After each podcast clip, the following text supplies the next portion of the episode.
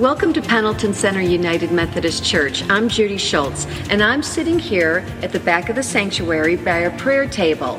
If you're new to our church, please pick up a welcome folder at our connection site. For everyone attending our service today, please fill out our little friendship card. Include your name, contact information, especially if you would like one of our church newsletters. On the back, you can ask for prayer requests, share blessings, or leave notes for our staff. Enjoy the service and welcome to Pendleton Center United Methodist Church. Good Morning, everybody. This is the day that the Lord has made. We will rejoice and be glad in it.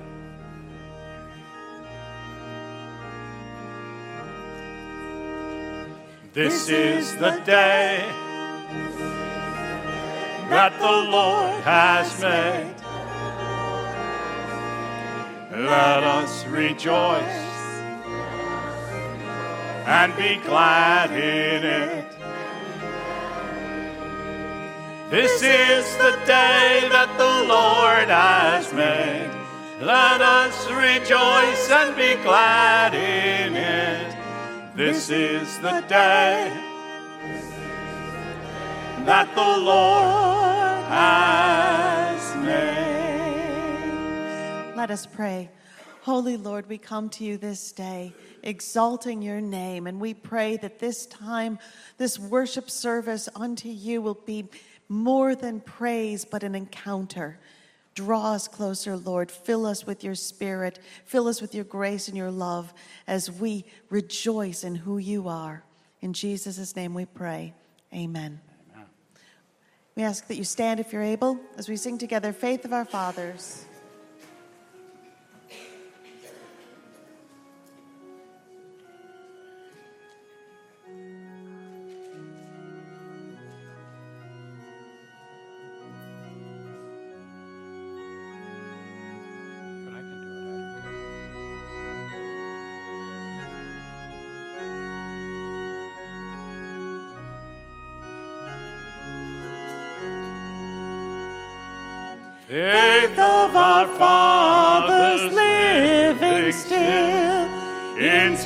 Of dungeon,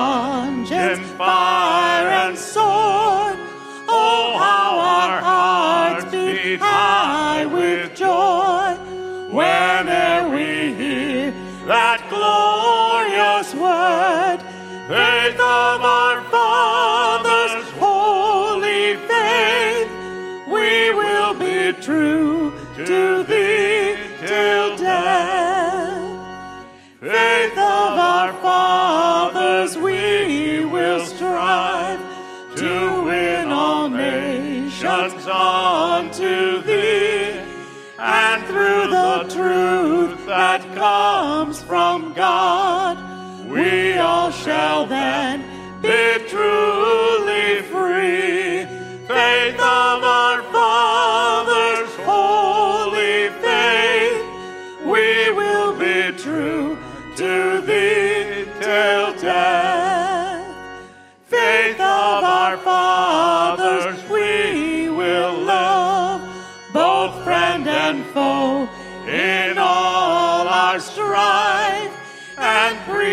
to as love knows how, by kindly words and virtuous life.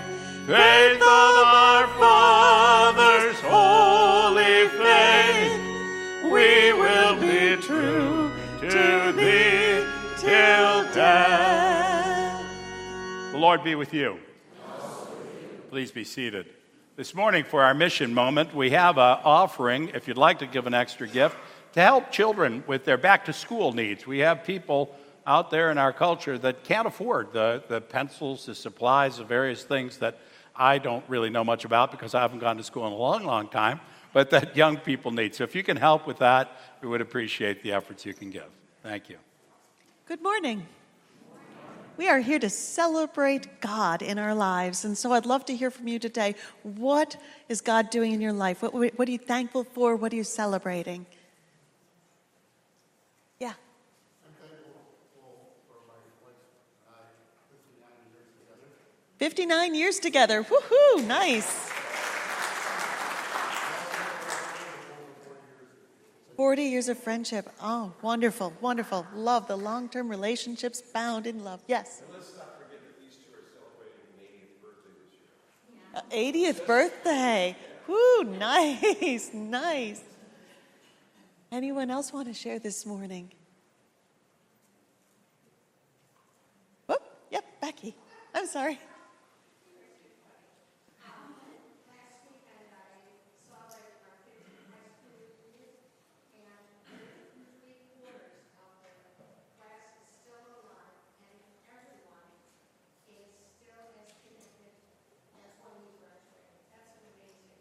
That's wonderful. So, uh, high school graduation or uh, reunion, wonderful, and every and three quarters still around and connected. That's fabulous. Anyone else want to share? Well, please take this time. Take this time to reflect. Take this time to really consider the many blessings in your life. God is so good. God is to be praised. And take this time as we give back as gratitude offering to God with our gifts, tithes, and offerings.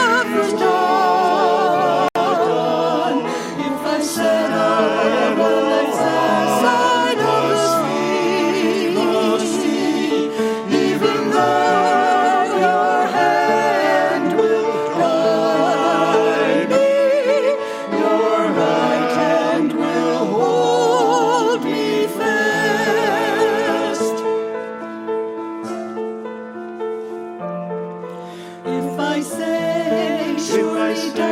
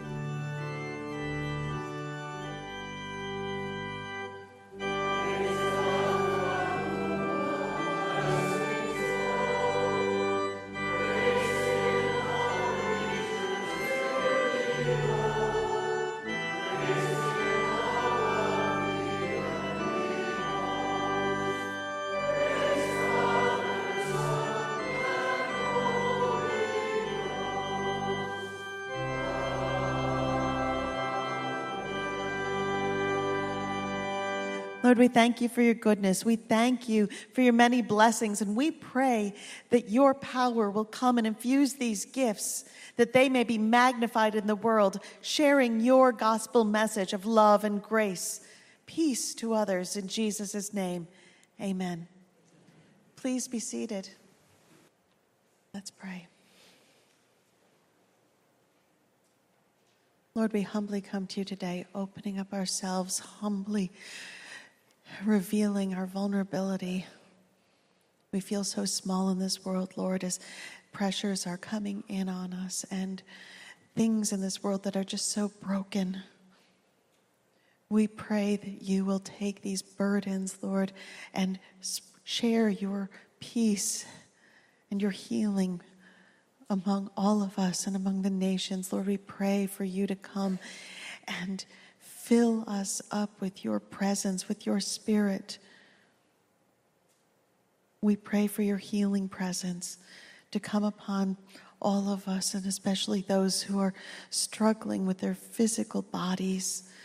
Healing, Lord, for people who are struggling with cancer and diabetes, and Lord, and so many other things wrong in bodies. In the name of Jesus Christ, we cast out the diseases that are breaking bodies away from the creation you've made them to be.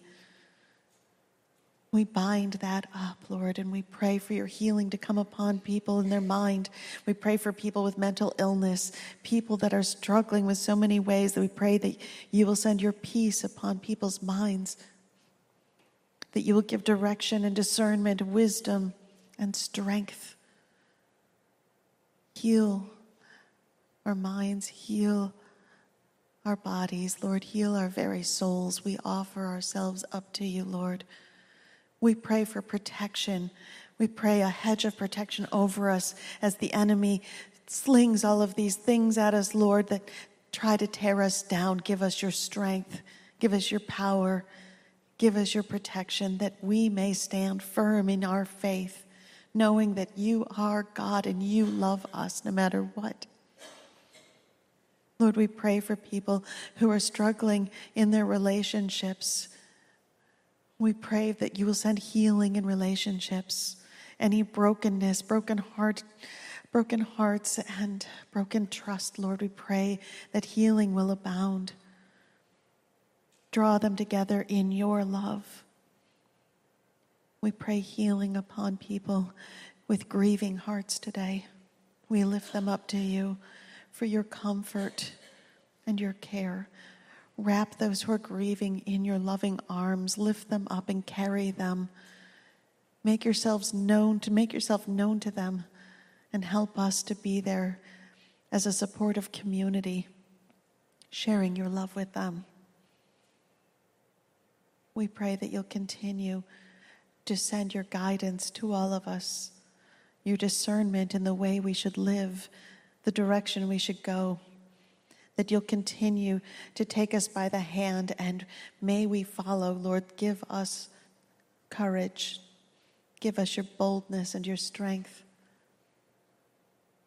We pray that you'll bless this church.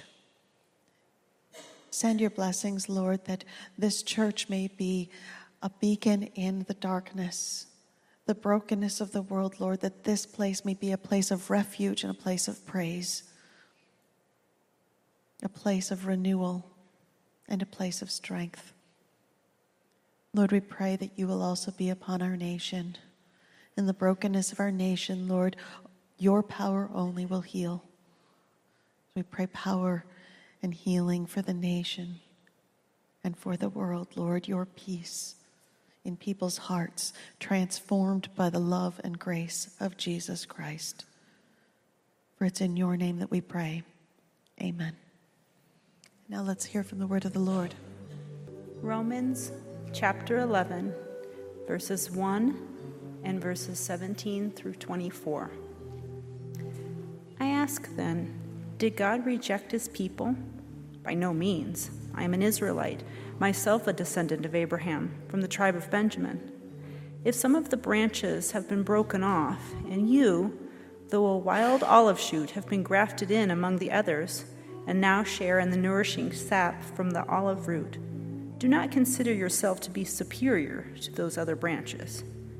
If you do consider this, you do not support the root, but the root supports you.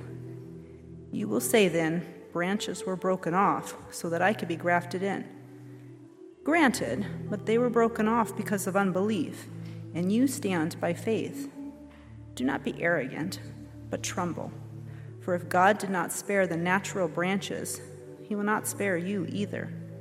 Consider therefore the kindness and sternness of God sternness to those who fell, but kindness to you, provided that you continue in his kindness. Otherwise, you also will be cut off. And if they do not persist in unbelief, they will be grafted in. For God is able to graft them in again. After all, if you were cut out of an olive tree that is wild by nature, and contrary to nature were grafted into a cultivated olive tree, how much more readily will these, the natural branches, be grafted into their own olive tree. This is the word of God. Thanks be to God.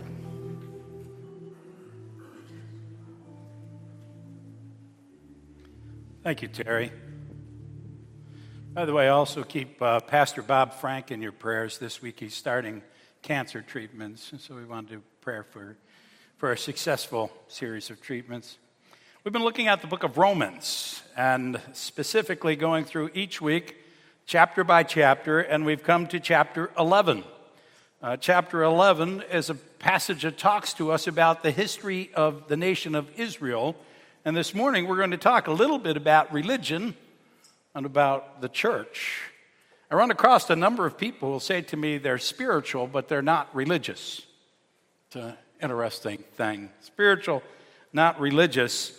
And of course, being somebody who works in the religious business, they're looking to get a rise out of me, obviously. Religion is good.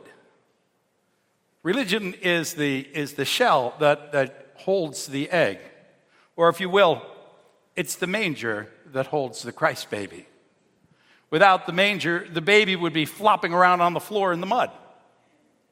Religion is what gives us this building we worship in. Religion is what gives us this book that we learn from. Religion is what shares with us the rituals and, and, and the, the actions that we do that can bring us closer to God.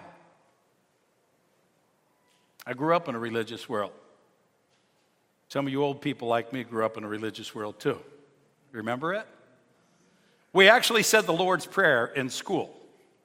How many of you remember that? We had religious release. Now, this is kind of interesting. Most of you would find this really fascinating if you're younger. On, on Mondays, they would let us out of school an hour early and bus us on public school transportation to the church so that we could get instructed in our religion. How many of you went to religious education? Yeah, they don't do that anymore. It was a, a very religious world. Everybody belonged to church that I knew. We all shared a common story. We saw our differences as between the Methodists and the Presbyterians and the Roman Catholics and the Baptists. We thought of the world in the same way. I grew up in a church that was much like this one. It started in the basement of the parsonage.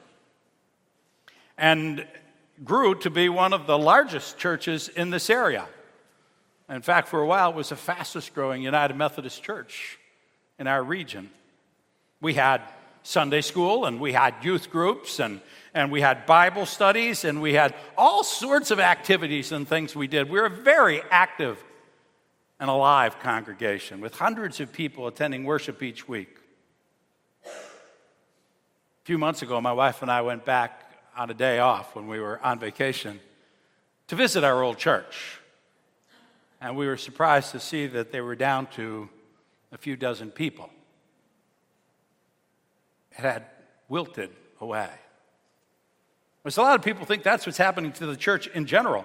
The church is dying. The church has lost its edge, and the church is disappearing from the conversation in America. And it is true that we have many different conversations we never had before.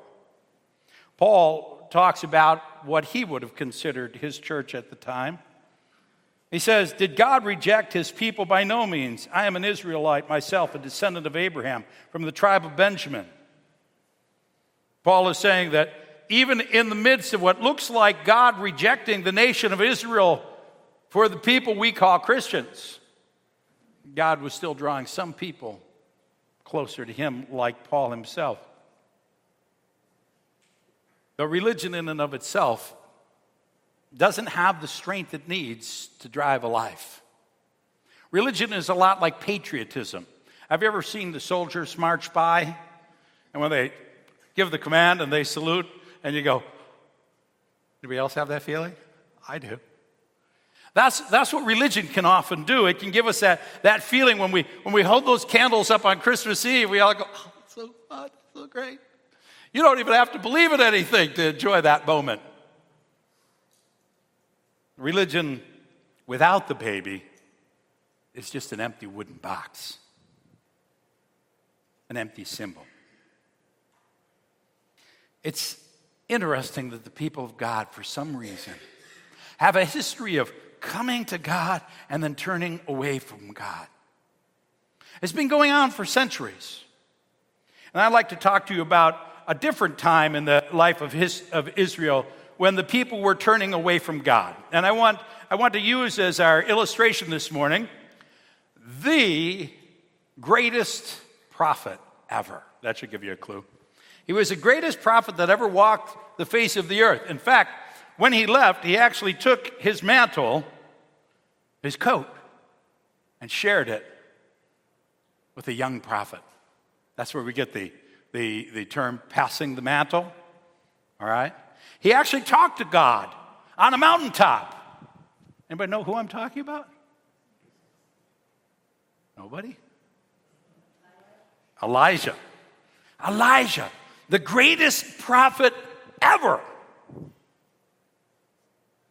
And he lived in a time when it seemed that people were turning away from God. And in this very chapter of 11 of Romans, Paul talks about it. In verse 3 and 4, he says, Lord, They've killed your prophets. They've torn down your altars. I'm the only one left, and they're trying to kill me. And what was God's answer to him? I've reserved for myself 7,000 who have not bowed the knee to Baal. You're not the only one, Elijah. Elijah's saying, I'm, in, I'm the only one left, and they want to kill me now, I'm going to die. I wish, guess I'll go eat worms.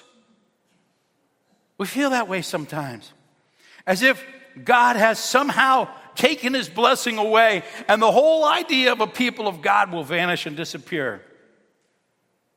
Because it's happened. The culture seemed to drift away from God. And Paul is not just talking about his history, he's not just talking about his people, he's sending a warning to the people who are in the church at Rome. A church that was alive and vital, where, where people were coming to hear about God and they were excited about God. And he's saying, you know, this could happen to you if you're not careful. And it could happen to us if we're not careful as well. In verse 20, it says that we can be cut off because they were broken off because of their unbelief.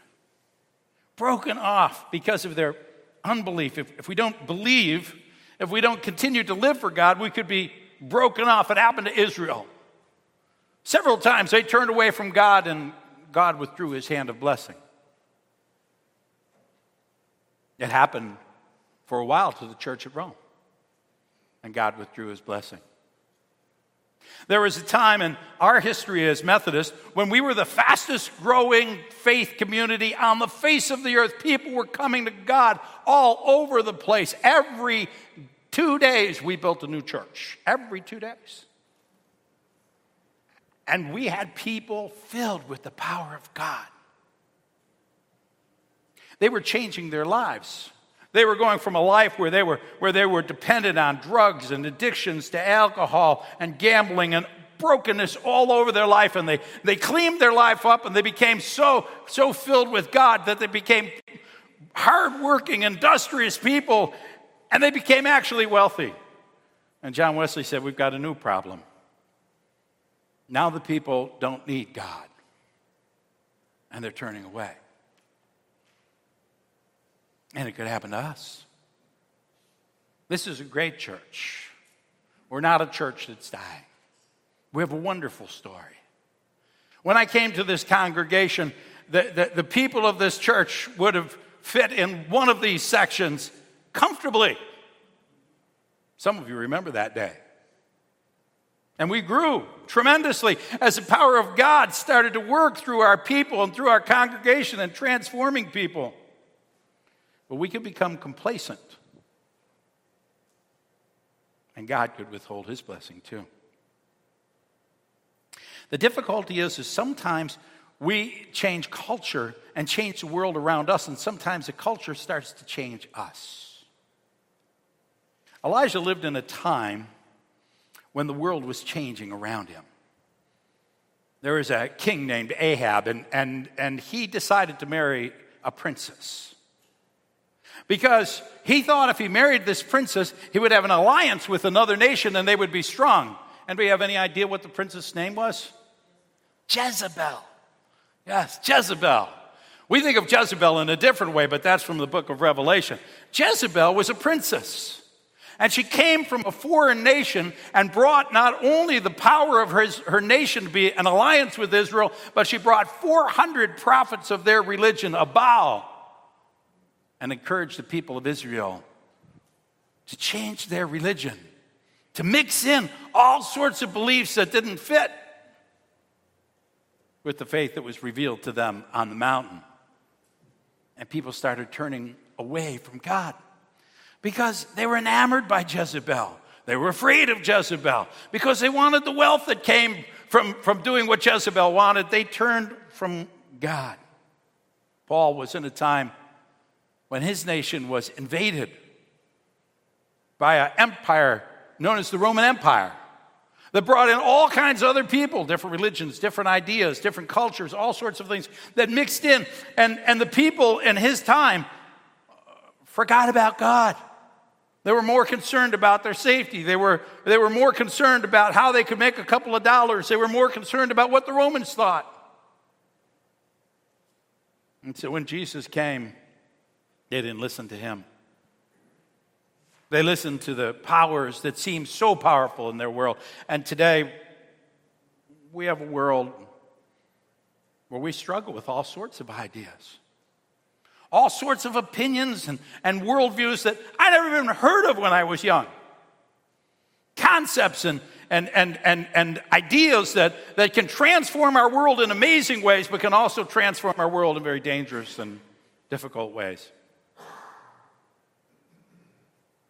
And we have to decide whether we're going to be the leaven within this culture that changes and transforms, or, or we're going to be taken over by it and transformed by it.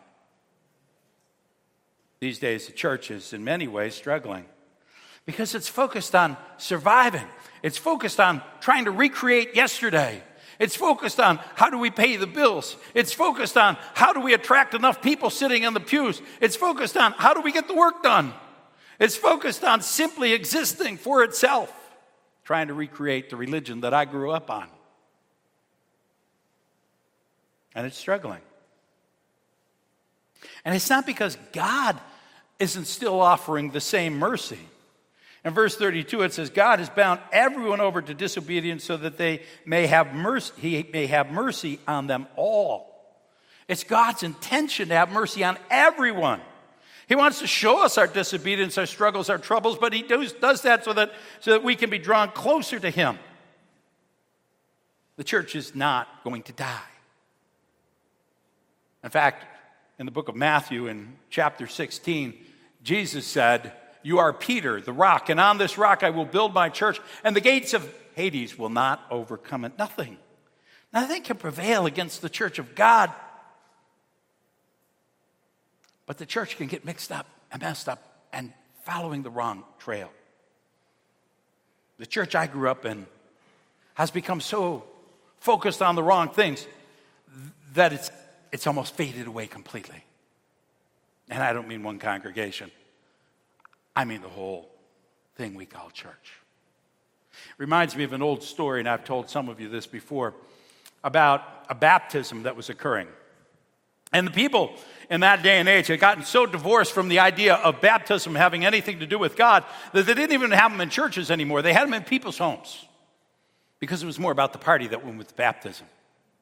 And so all the people gathered at this big, wealthy home as they were all going to celebrate the great baptism of this little baby. They came from all over the place. There were hundreds of them. And it came time for the baptism, and, and, and the wife said to the husband, Where's the baby? He says, Oh, I laid him down upstairs on the bed in the bedroom on, on the right.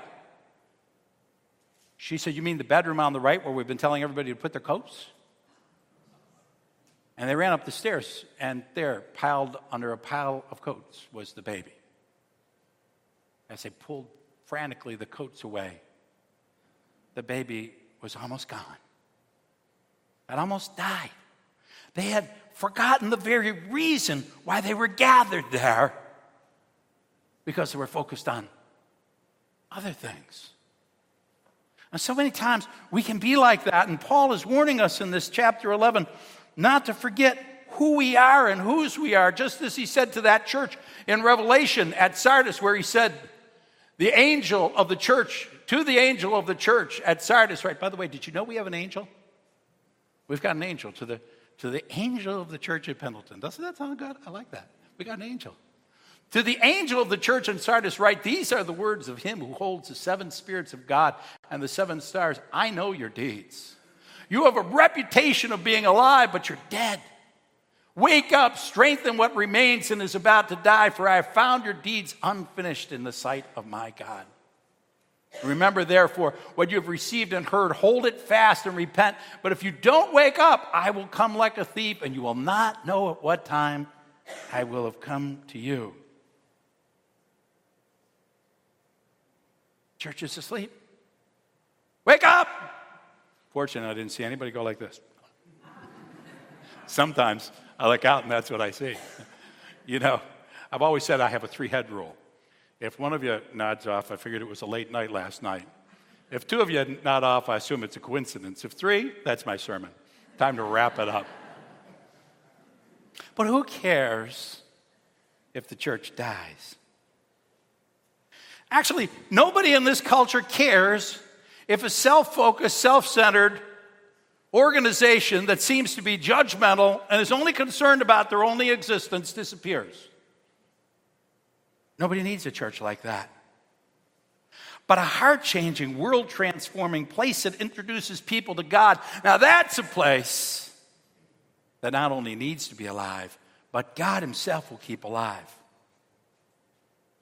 Matthew chapter 17 has Jesus talking to his disciples. And these disciples, they were afraid. They fell face down to the ground, terrified, but Jesus came and touched them. Get up, he said, don't be afraid. And when they looked up, they saw no one except Jesus.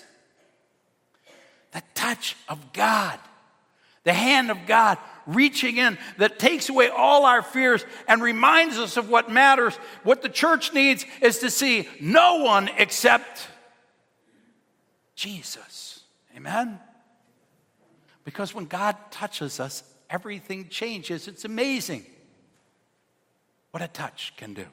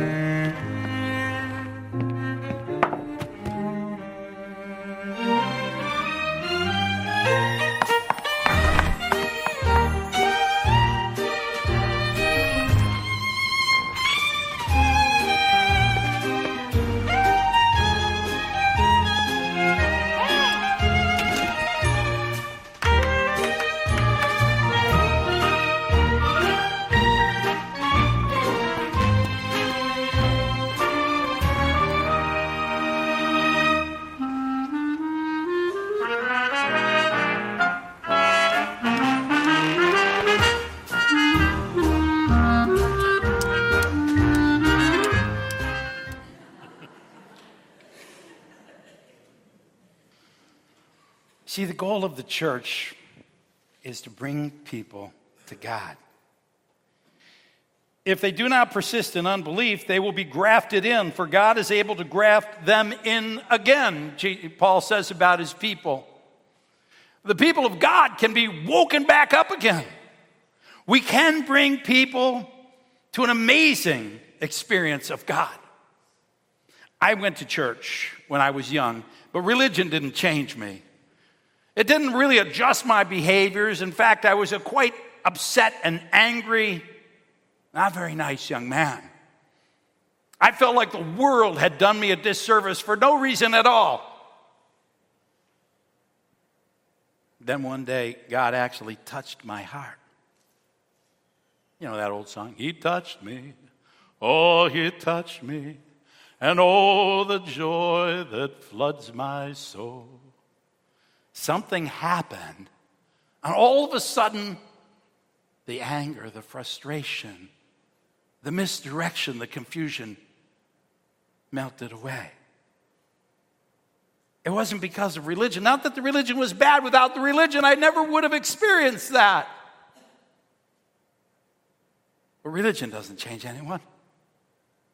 It's a touch of God that changes us. God made room, according to this, for people who were not even part of the faith. The Romans the people who had nothing to do with the children of Israel. The people Elijah wouldn't even recognize were opened up to an understanding of God. That's most of you. You weren't here. You not only don't remember the church up on the hill, you don't even remember that little church next door. Because the world was opened up to make a place for you. And not by us, but by God Himself. Because the amazing thing is, is God can take people that come from anywhere, from any background, from any ideas, from any belief system, and He can graft them in to the faith story of God. I think one of the most amazing pieces of grafting we have right in front of our church. Has anybody ever seen this? We've got this weird tree growing out there. Here's a picture of it. If you look closely, you'll realize that on the bottom it's a bush. And on the top, it's a tree. That's right out in front of our church. It shows what grafting is about. It's not supposed to come out this way. But what we actually have is we have two different trees growing together. We have the people who grew up in my religious world, and we have the people who are growing up in a whole different way of looking at life that have come to the same God, the same faith. Paul says that we're either sacred or we're profane. Consider, therefore, the kindness and the sternness of God, sternness to those who fell, but kindness to you, provided that you continue in his kindness. We have a, a choice to make life or death, blessings or curses.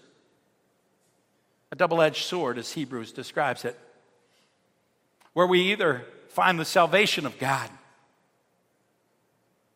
or we turn ourselves in for condemnation.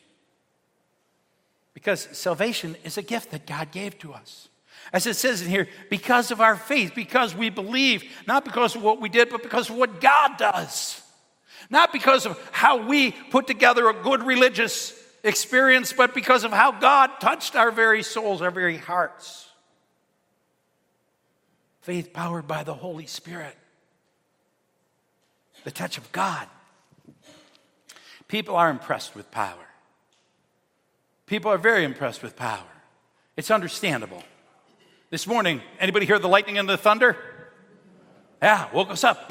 What the heck was that? what just went down, right? Elijah, the prophet, went up on a mountaintop. And he was up there complaining to God, It's not fair, I'm the only one left. It's not right. It's not right. I, I'm going to go eat worms. And God says, Go stand out in front of the mountain. Let me show you something. And an earthquake came, shook the whole mountain. Power! But God wasn't in the earthquake. Then a whirlwind came, swept up everything around it, like being in the midst of a hurricane. Impressive as you can imagine, but God wasn't in the hurricane. Remember what happened next? And then God spoke in a still, small voice. And Elijah felt the presence of God. And it says he took his cloak and he covered himself because of the power he felt of God. And that's the voice that's speaking to each of us, too. Don't be impressed by the earthquake. Don't be impressed by the thunder and lightning. Don't be impressed by the bluster and blow of the culture around you. Listen to that still small voice speaking to your heart. Because God hasn't stopped speaking, we've just stopped listening. And God will speak quiet so that we have to bend in and pay attention to Him. And if we do, it will change everything about our world. This is old, but I'm going to share it with you anyways. Twas battered and scarred, the auctioneer thought, it hardly worth a while to waste his time on the old violin, but he held it up with a smile. One of my good pe- bid, good people, he cried. Who starts a bidding for me? One dollar, one dollar. Do I hear two? Two dollars. Who will make it three? Three dollars once, three dollars twice, going for three, but no. From the room far back, a gray bearded man came forward and picked up the bow. Then, wiping the dust from the old violin and tightening up the strings, he played a melody pure and sweet, as sweet as the angels sing. The music ceased, and the auctioneer, with a voice that was quiet and low, said, What now am I bid for this old violin? And he held it aloft with its bow. One thousand, one thousand, do I hear two? Two thousand, who make it three? Three thousand once, three thousand twice, going, and God said he. The audience cheered, but some of them cried, We just don't understand. What changed its worth? Swift came the reply the touch of the Master's hand. God wants to reach out and touch us. And then He wants us to reach out and touch our neighbor. And then He wants that neighbor to reach out and touch another one. And then the fire of God will spread throughout our whole world and transform and change everything. We had some people talking the other night about should we cut down that tree in front of our church. It's kind of weird looking, you know? Maybe we should get a normal tree. You know what I'm talking about? Because we want to look like other normal churches. You know what I'm saying? Except the problem is, a lot of those normal churches aren't doing so good. So I think we'll keep the old weird tree. Because the old weird tree is us. It says whether you've been religious all your life and you grew up in a world like mine, or this is something brand new to you that you've never experienced and is amazing and you just heard about it, you belong here in the place of God so that we can all experience what God wants to do in our lives. I'll tell you, I've been doing this thing for quite a while in this church, almost 30 years now. I'm not ready to give it up yet. but what I want to do is I want to hand you the cloak, pass you the mantle, and say, What are you going to do to reach out and touch someone else with the power of God to transform this world? Because I come from an old world and I can speak to these old people. But I need someone with the fire of God who can speak to the next generation and turn this world upside down for God. Because we're still on a mission from God, amen? And we're going to change the world if we remember to always keep that hunger from God, for God, that fire for God alive in our hearts and in our souls. I am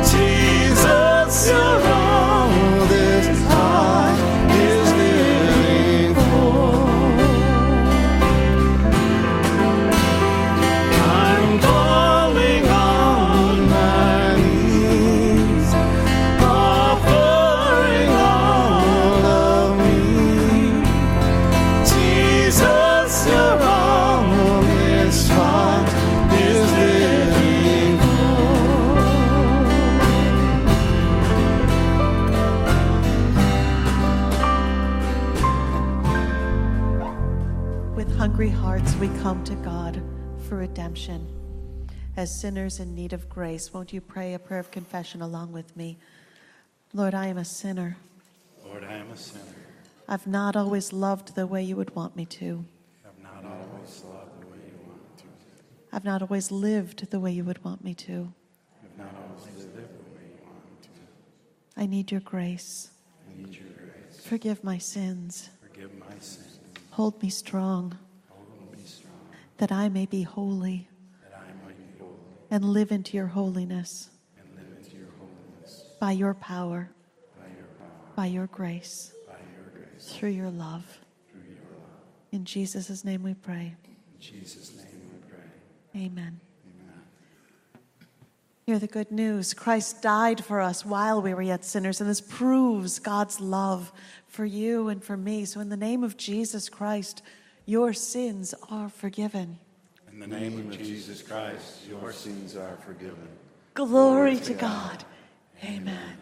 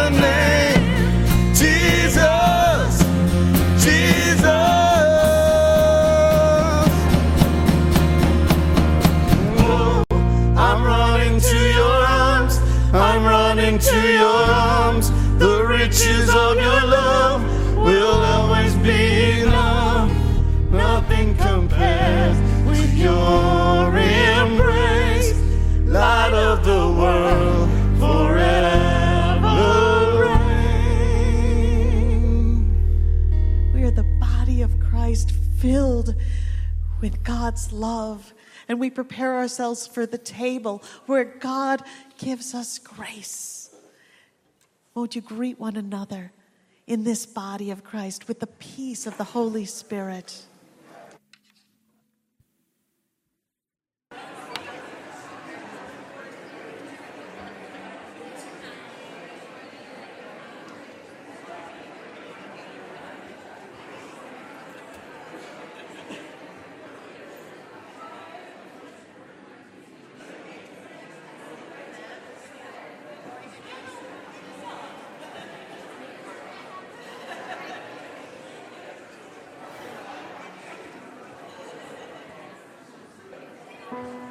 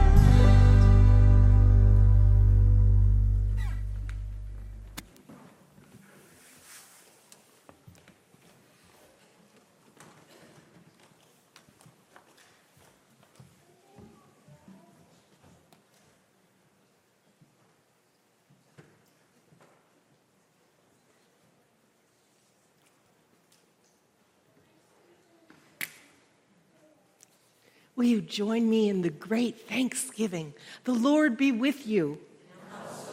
Lift up your hearts. Let us give thanks to the Lord our God. It is right and a good and joyful thing always and everywhere to give thanks to you, Father Almighty, creator of heaven and earth. Elijah heard you, O Lord, in the gentle whisper and took on the mantle for your service. And so, with your people on earth and all the company of heaven, we praise your name and join their unending hymn Holy, holy, holy Lord, God of power and might. Heaven and earth are full of your glory. Hosanna in the highest. Blessed is he who comes in the name of the Lord. Hosanna in the highest. Holy are you and blessed is your Son, Jesus Christ. He opened your love to all the world. By the baptism of his suffering, death, and resurrection, you gave birth to your church, delivered us from slavery to sin and death, and made with us a new covenant by water and the Spirit. On the night in which he gave himself up for us, he took bread and he gave thanks to you. And he broke the bread and he gave it to his disciples and said, Take, eat, this is my body, which is given for you. Do this in remembrance of me. When the supper was over, he took the cup.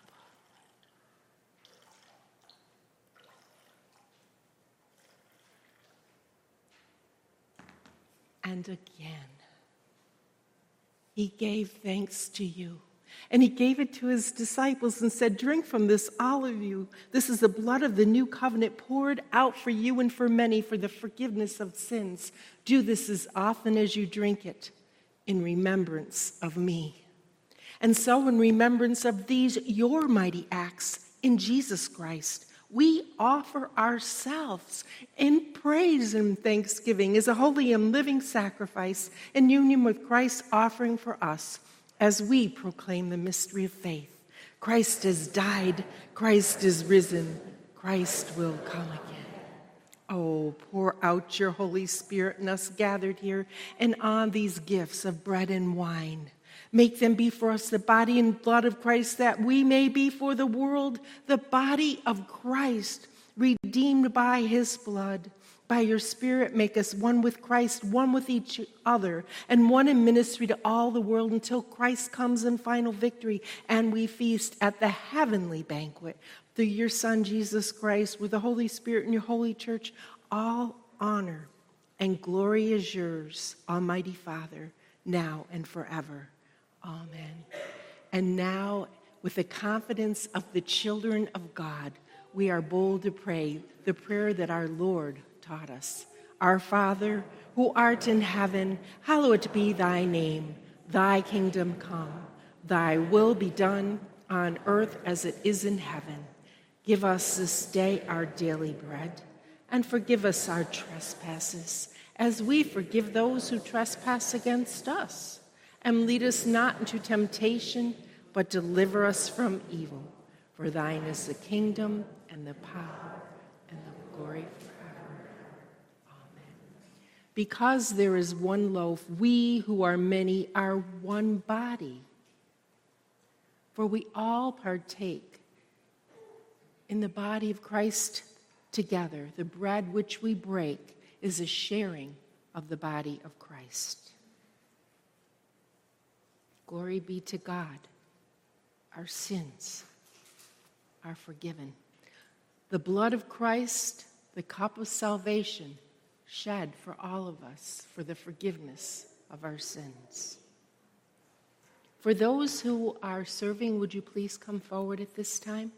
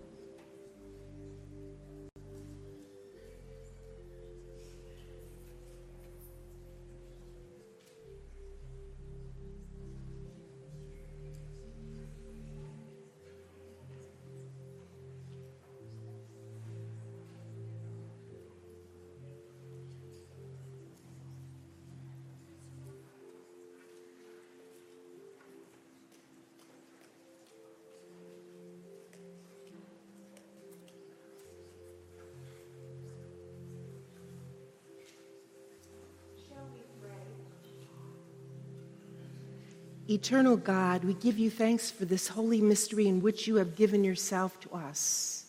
May we serve you with gratitude, with our own mantle. Grant that we may go into the world in the strength of your Spirit to give ourselves for others in the name of Jesus Christ our Lord. And all God's people said, Amen. Amen.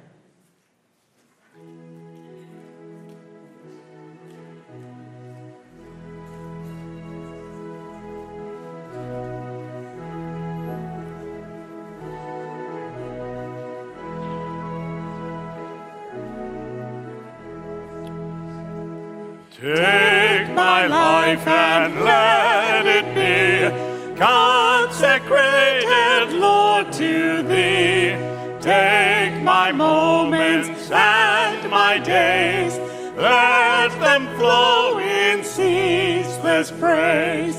Take my hands and let them move at the impulse of thy love. Take my feet and let them be swift and beautiful for thee. Take my voice and let me sing, always only for my King. Take my lips and let them be filled with messages from thee. Take my silver and my gold, not a mite would I withhold. Take my intellect